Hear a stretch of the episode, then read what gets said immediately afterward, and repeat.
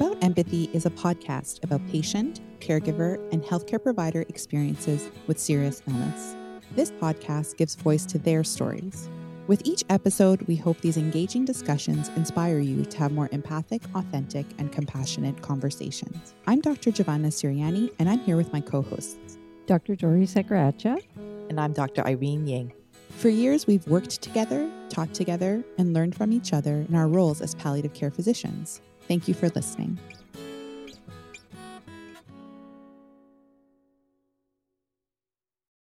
We are happy to welcome Julie Vizza to the podcast today. Born with a multifaceted genetic condition, beta thalassemia major, Julie's healthcare journey has inspired her to work with several organizations as a patient advocate, providing a voice for those with complex healthcare needs. Julie's experiences continue to strengthen her conviction that understanding the perspectives of patients is a necessary component of supporting improvements to health outcomes. Julie credits her healthcare experiences as the greatest influence in her pursuit of a doctoral degree, where her research interests surround leveraging the expertise of patients to improve the delivery of care across the healthcare system. Julie is a member of several patient advisory committees and is a patient partner at University Health Network. She continues to advocate for patient engagement in both health professions, education, and research initiatives. Julie, thank you for joining us today. Thanks for having me. Julie, can you tell us more about how your own personal experiences with chronic illness led you to take on the role of a patient care partner? And could you share an experience or a story that helped inspire the realization that your voice could help empower both you and others? Yeah, absolutely. So I think for me, what it comes down to, I'm often asked this question is that growing up and, you know, very much still today, but I've learned to be a better advocate for myself. I felt like my voice went unheard, that my preferences and my values when it came to decision making weren't necessarily appreciated by my healthcare team growing up. And so I think being a patient partner is something that allows me to provide a voice for perhaps people who haven't learned how to advocate maybe as well, I should say that I've got a lot of experience, or that don't have the opportunity to do it. So that's kind of why I think maybe being a patient partner is so important. The greatest example I can tell you of an experience is when I was younger, a teenager, I had a wonderful, very kind social worker at my pediatric hospital who was great and she really tried. It was something I could see even as an angry young person that she was trying her best. And I remember just one day being so frustrated and saying to her, like, you just don't get it. You just don't get it. And kind of stomping my feet. And that was it.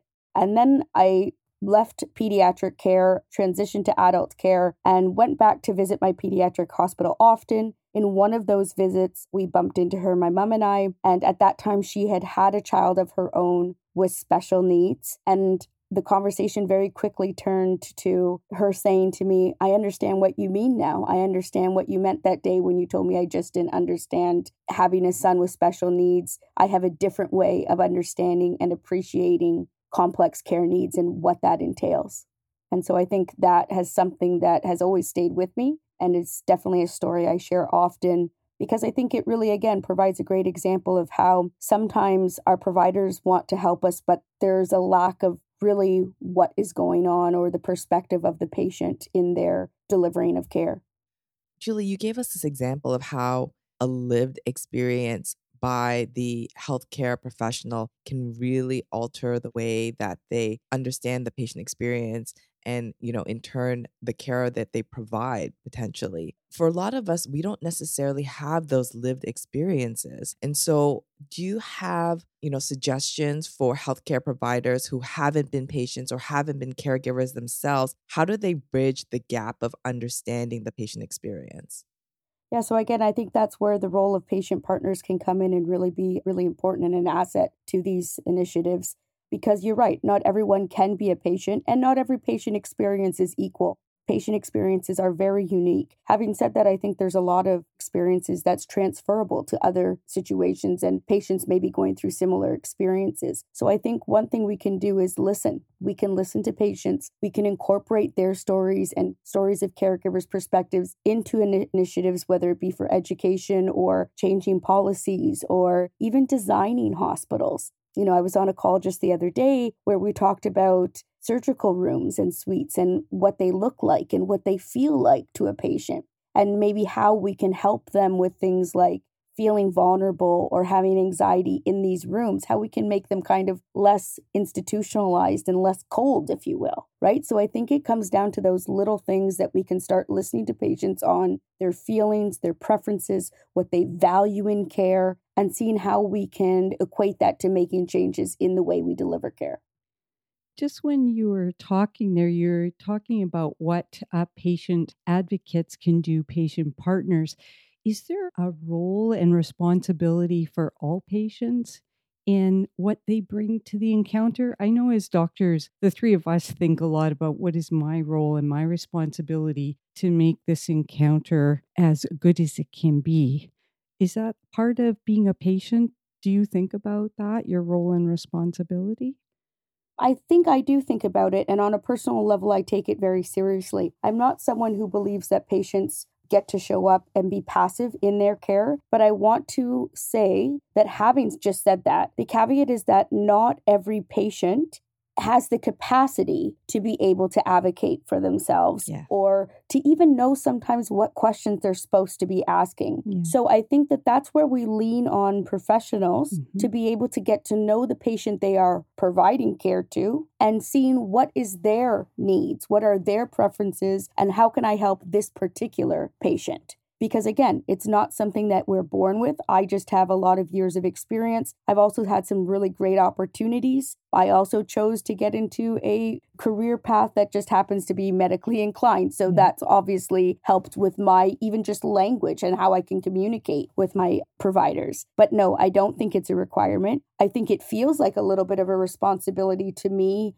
in the sense of because I have been afforded these opportunities to be able to give back and share my experiences as a learning tool for others. But in no capacity do I also think that only my experiences matter or that they are the same for every patient. Julie, that was a great answer to. I'm trying to think of roles and responsibilities of physicians and patients. And I think as doctors, we want to invite patients to tell us what's going on, but we don't want it to burden them. And I'm just trying to think of what's the best way we can figure out where is this particular patient at right now with inviting them into the role of telling us about their experience. How do we get that right balance? Um, yeah, so I think for me, that comes down to creating space for patients to be able to share their experiences, whatever they're comfortable with, or ask perhaps questions that providers might think are silly or irrelevant. I think when you find yourself in a state of vulnerability, which is most healthcare interactions, unfortunately, that there needs to be this opportunity for space. And I'm not sure we're really good at creating that. So I can give you an example. I had a resident ask me, Well, how do I get to know a patient in the time it takes me to get their history? Because my preceptor said I just supposed to go into that room yeah. and I'm supposed to get their history, what's relevant to the situation, yeah. and then get out of there. And that doesn't seem like patient centered care to me. Right. And so I think, again, creating that space where there might be things that are important to patients and they just don't know how to share them, or maybe they feel like they're not relevant to their care. But the reality is that healthcare is not just something that happens in a bubble, and we need to create space for them to be able to share what they feel is important in their healthcare scenarios or interactions. Julie, I love your message around active listening and creating space for the patient. And I think, you know, Giovanna Dori and myself, as palliative care providers, we do have that luxury of being able to sit and spend more time with patients and get to know them as a person and not as their medical illness. But I do know a lot of our listeners are probably saying, where am I going to find time for this? Because I'm already run off my feet trying to get all of the medical stuff done. And I'd love to find out more about my patient and take a more holistic perspective. But, you know, how do I do this? What do you have to say to our listeners who are thinking that? Yeah, so I think this is something that is not just a individual provider issue. I think this is a system problem, right? So if we think about again how we are training providers to go into rooms, get the information that matters to them for a diagnosis and to leave the room, it doesn't really facilitate or to me define what patient-centered care is. And I think it becomes really detrimental to patients to not feel heard, to not feel valued, and to not be able to spend some time to get across what is important to them. Mm-hmm. So an example I can provide for this is time I spent at my pediatric institution. I cannot express enough you know 133637 was my patient number and i can't express enough how many days i felt like i was just getting shoveled through the system as 133637 and not as julie and how detrimental that was to my health and well-being and it's something that still impacts me and my interactions with healthcare today mm. wow thank you for sharing that story julie you wrote an article along with Dr. Ariel Lefkowitz and Dr. Ayelet Kuper about the role of patients in healthcare education. And in that article, you talk about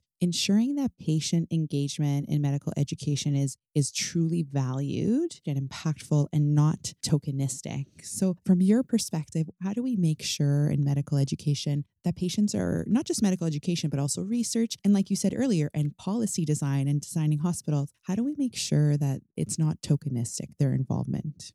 There's a couple things that I can think of off the top of my head. One thing is that we make sure that we align patients with a certain experience to the initiative correctly in in the sense of, you know, I can only speak about certain health experiences. I don't have experience in every possible health experience. So when I show up to an activity or initiative, there has to be some prep work that goes into understanding what exactly I'm able or even that I want to be able to speak to. I think the other thing we do is that we really take a look at the constructs of hierarchy and kind of power imbalances that currently exist between patients and providers, right? So, providers are often gatekeepers of these health initiatives. They are the ones kind of scheduling and coming up with an agenda and perhaps even posing the questions that they're going to be asking this patient partner. And I think if we can start getting to a point where we allow patients to take a little more power, if you will, or authority over what that looks like, what they want to teach about today or what they want to share today. That's a way that we can say, hey, we value what you think is important.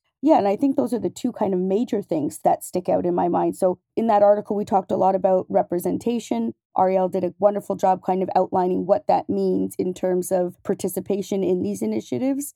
And I think, yeah, that's really important. Thanks, Julie. Can you maybe share an example from your own work, you know, at UHN or with a different organization in terms of how that was done well or an initiative that was successful in that way from the patient perspective? There's been quite a few really positive examples I've had. I think one of the biggest one that stands out for me is working with Dr. Heather Ross's team in Transform Heart Failure. I have experience with congestive heart failure. I was in and out of heart failure several times while dealing with iron overload as a complication of my disease burden. And something that's been really great with that team is that they've taken a lot of time to understand exactly what my experiences are and what I can and cannot speak to when it comes to living with congestive heart failure. And I think that's really important because their initiative goes far beyond the boundaries of my own experiences in terms of engagement to other communities and other populations that have different experiences than me and we i think have done a good job together understanding what exactly i can contribute to and what is beyond my capacity to contribute to that sounds really great, Julian. I'm the oldest physician in this group, and I'm thinking over the past few years that that sounds like something I wouldn't have seen when I was a student, but perhaps you see more now. And you've now had 15 years at bringing your patient experience to the forefront to help us. Have you noticed a change over the time that you've been taking on this role in medicine education? Absolutely. I see it daily in my mm-hmm. healthcare journey, and I think that it's incredibly hopeful. Again, if I go back to how I felt as a young person, I felt very hopeless. I felt like things would not get better. There was a time in my life that I just felt that life was kind of pointless and that I was getting exhausted from going through this circle of not feeling valued and not feeling heard. At one point had a physician tell me that she spent 8 years in medical school and knew exactly my circumstance and what I was going through. And again, that's something I keep with me all the time uh, because I think the problem there was probably her education Right. and her approach to dealing with patients. So I do see a change. I think where I find myself now is that a lot of people speak of patient engagement, they speak of patient centered care, and I'm not sure we've developed a kind of foolproof framework for doing that. And so I think a lot of providers that I work with are kind of looking for support in how do they go about that and, and what does effective patient engagement look like and how do they get there. Thank you very much. Yeah, Julie, thank you so much for sharing your perspectives and experiences with us. When we wrap up our interview, we usually like to ask our guests to finish the sentence if only they knew. So, Julie, what do you wish healthcare providers knew about your own experience to help support them to provide more empathetic care for patients?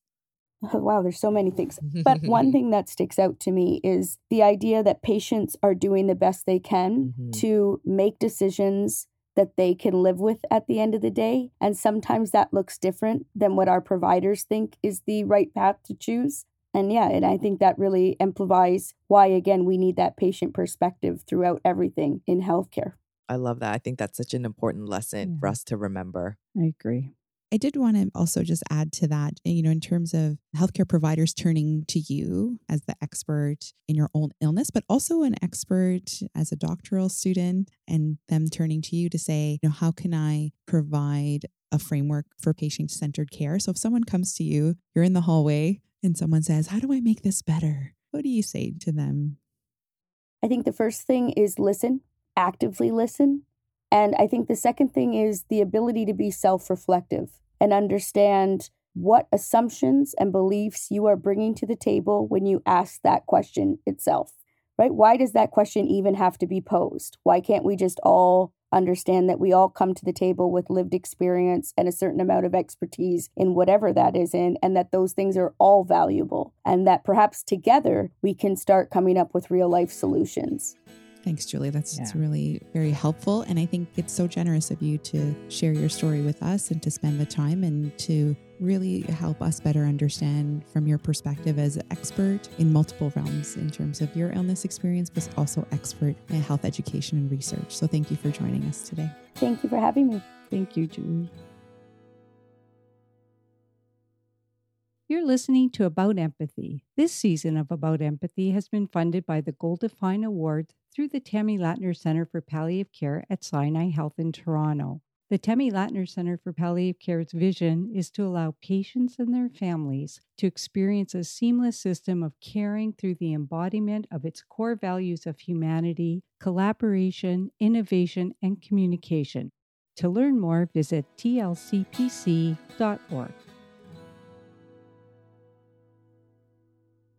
Welcome back to About Empathy. That was a great conversation that we had. So much helpful and rich thoughts about how to really engage patient experts and have them be empowered partners, really, in medical education and in the healthcare system. What stood out for both of you? I loved when Julie brought up the point that when we are caring for patients and caregivers, to remind ourselves that they're really doing the best that they can. They're making the best decisions that they can in the circumstances. And that's actually sort of like something that I remind myself of regularly, especially if it's a situation where I may not agree with the patient or family or caregiver's decisions because I have to kind of remind myself that there's sort of a clash in values there. And I could spend hours talking to them, but I'll never really understand truly, you know, the history, the complex dynamics, the possible traumas that that patient or caregiver have been through. And that is influencing their decisions right now. And so I find, yeah, it's very helpful for me to remind myself sometimes if there is that clash to say, look, everyone, myself, and the patients and their families, we're doing the very best we can to cope with the situation that we're faced with. That makes a lot of sense. And I think we've all encountered that in our practice where there's that idea of uh, a perceived difference in decision making. Mhm. I find that really interesting actually because we're not in that situation. And so I think it's something that we have to think about really deeply if we're trying to bring our perspective on that situation when we haven't actually experienced that perspective. Mhm. I think we have to be kind of more humble in our perspective around that and just being cautious, you know, about how we enter that encounter, especially because we haven't lived it. Yeah. I mean, I'll mention one of my, uh, can I say it's a pet peeve? Hmm. Oftentimes, in those situations where there are clashes, that I'll hear oftentimes providers say, you know, that situation is so sad because the family have made this decision for something that the healthcare team don't necessarily agree with. And I mm-hmm. feel like patients and families, like, they don't want the pity. For them, it's not a sad situation. For them, it's probably the best answer in a really crappy situation. And so, you know, in those kinds of situations, I really try to like pivot myself out of thinking that. And I think Julie's suggestion of saying, like, we're doing the best that we can is a really powerful way to remind myself.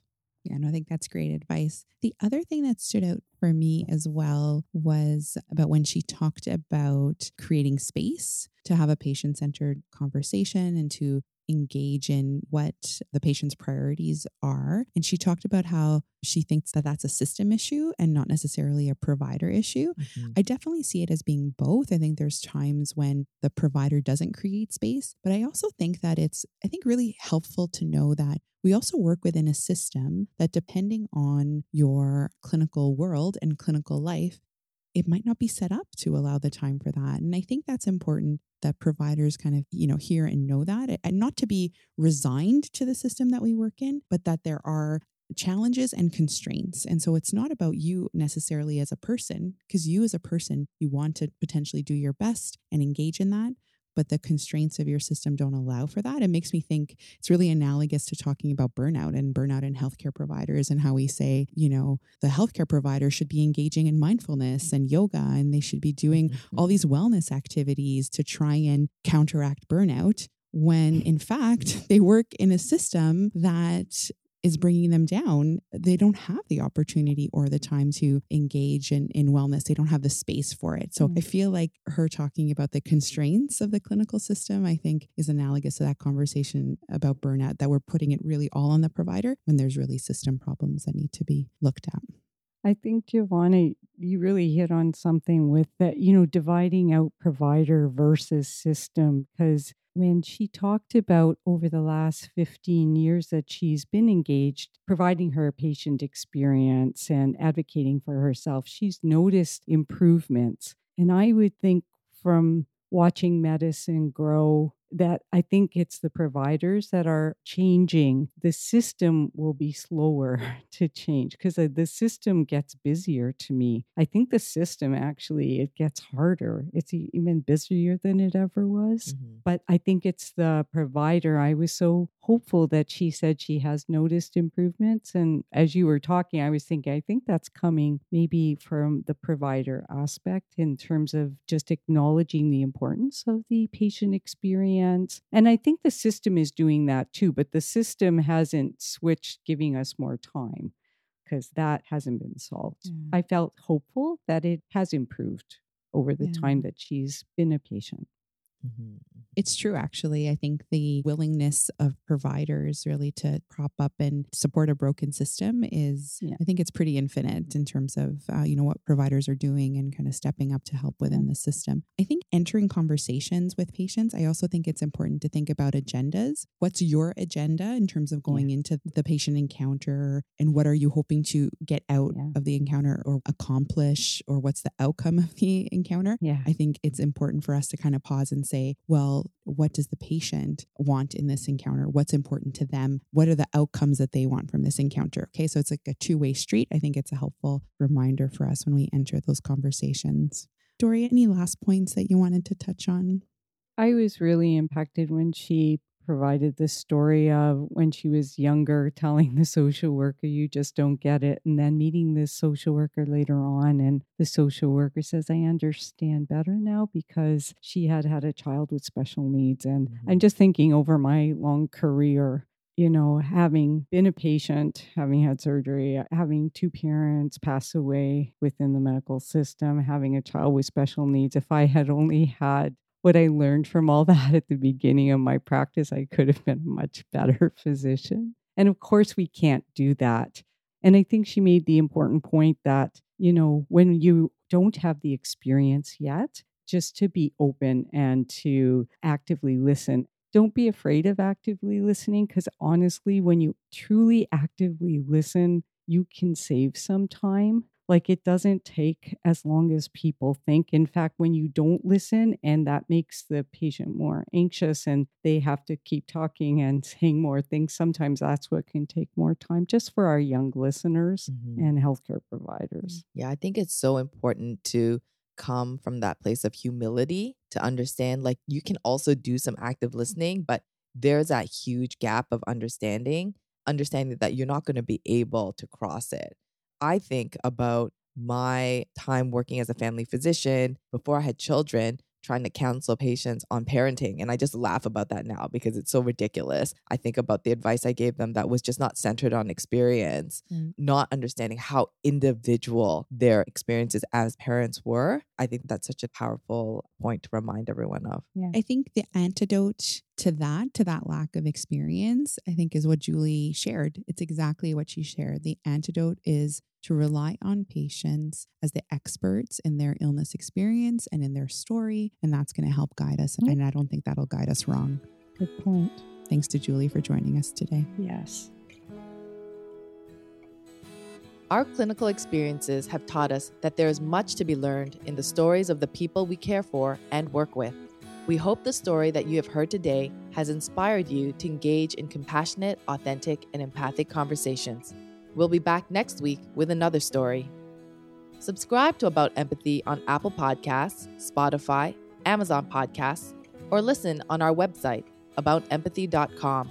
When you subscribe and rate our podcast, it helps others find us.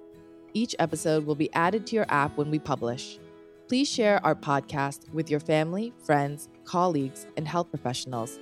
You can find the notes from today's episode and information about our show on the website. About Empathy is a Kickback Productions podcast hosted by Giovanna Sirianni, Dori Seccareccia, and Irene Ying. Recorded and produced by Jackie Skinner. Music by Jerry Finn and Jackie Skinner. The podcast is recorded virtually and funded by the Gold Define Award through the Tammy Latner Center for Palliative Care at Sinai Health in Toronto. Visit us at aboutempathy.com.